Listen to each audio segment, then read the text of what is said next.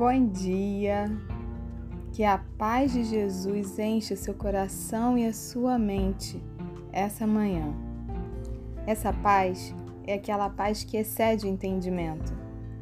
Que as pessoas são capazes de olhar para você, ver a situação que você está passando e não conseguir entender como você consegue ficar de pé, como você conseguiu dar conta. Hoje eu quero falar com você a respeito de uma coisa que todo mundo tem muito medo.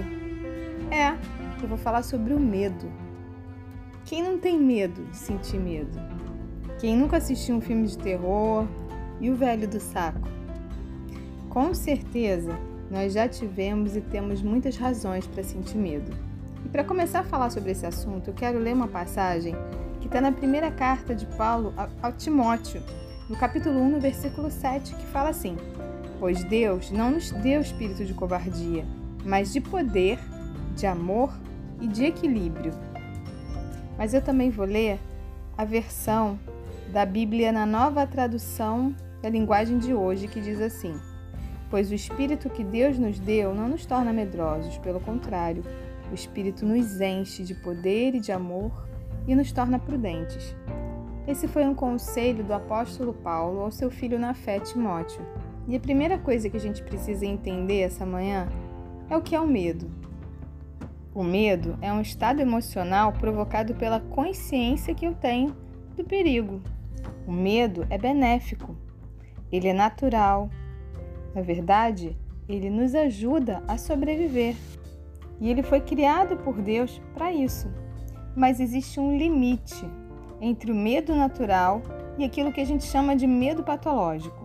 O medo patológico é aquele que nos paralisa, é o medo que nos isola, que nos faz evitar o enfrentamento.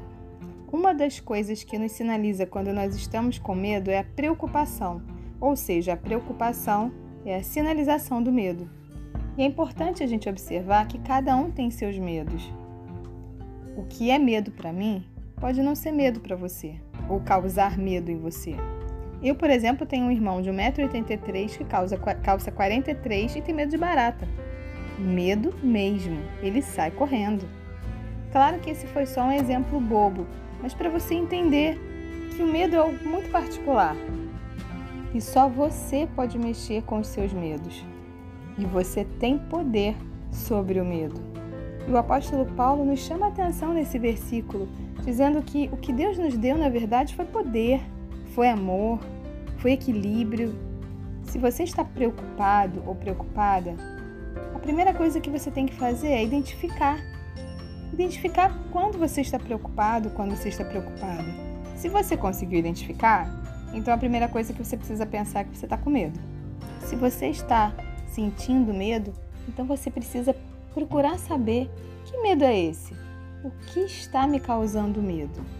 Você precisa se fazer essa pergunta. De posse dessa resposta, você precisa saber, ou melhor, você precisa se perguntar: esse medo é real ou é fantasioso? O ser humano, de maneira geral, ele é bem tendencioso para o mal, para pensar coisas ruins. Você já reparou que quando você tem algum sintoma diferente, vê uma mancha na sua pele, a primeira coisa que geralmente vem à cabeça é: será que é câncer? Será que eu vou morrer? Outro dia eu fiz uma endoscopia e eu tive a péssima ideia de abrir o resultado do exame. Graças a Deus não tinha nada demais ali. Mas para quem é leigo, olhar aquelas fotos, para mim é uma coisa tão feia que eu fiquei apavorada. É, não é só você que sente medo não. Todo mundo sente. Mas deixa eu te falar aqui. Se você conseguir seguir esses passos, identificar quando você está preocupado, quando você está preocupado, procurar que medo é esse? O que está te causando esse sentimento? Procurar saber se é real ou fantasioso. Olhar para a sua realidade e verificar se tem alguma coisa que justifique esse sentimento. E se você procurar e não achar, então não tem por que você sentir isso. E se não tem, você não vai inventar uma causa para isso. E você não vai mais pensar nisso. A gente precisa tirar essa imagem negativa do medo, mas também a gente não pode deixar ele cruzar o limite daquilo que tira a nossa sanidade, daquilo que tira o nosso equilíbrio, daquilo que é fantasia. daquilo que são as coisas que nós mesmos criamos. A Bíblia diz que Deus é amor e que o perfeito amor lança fora o medo.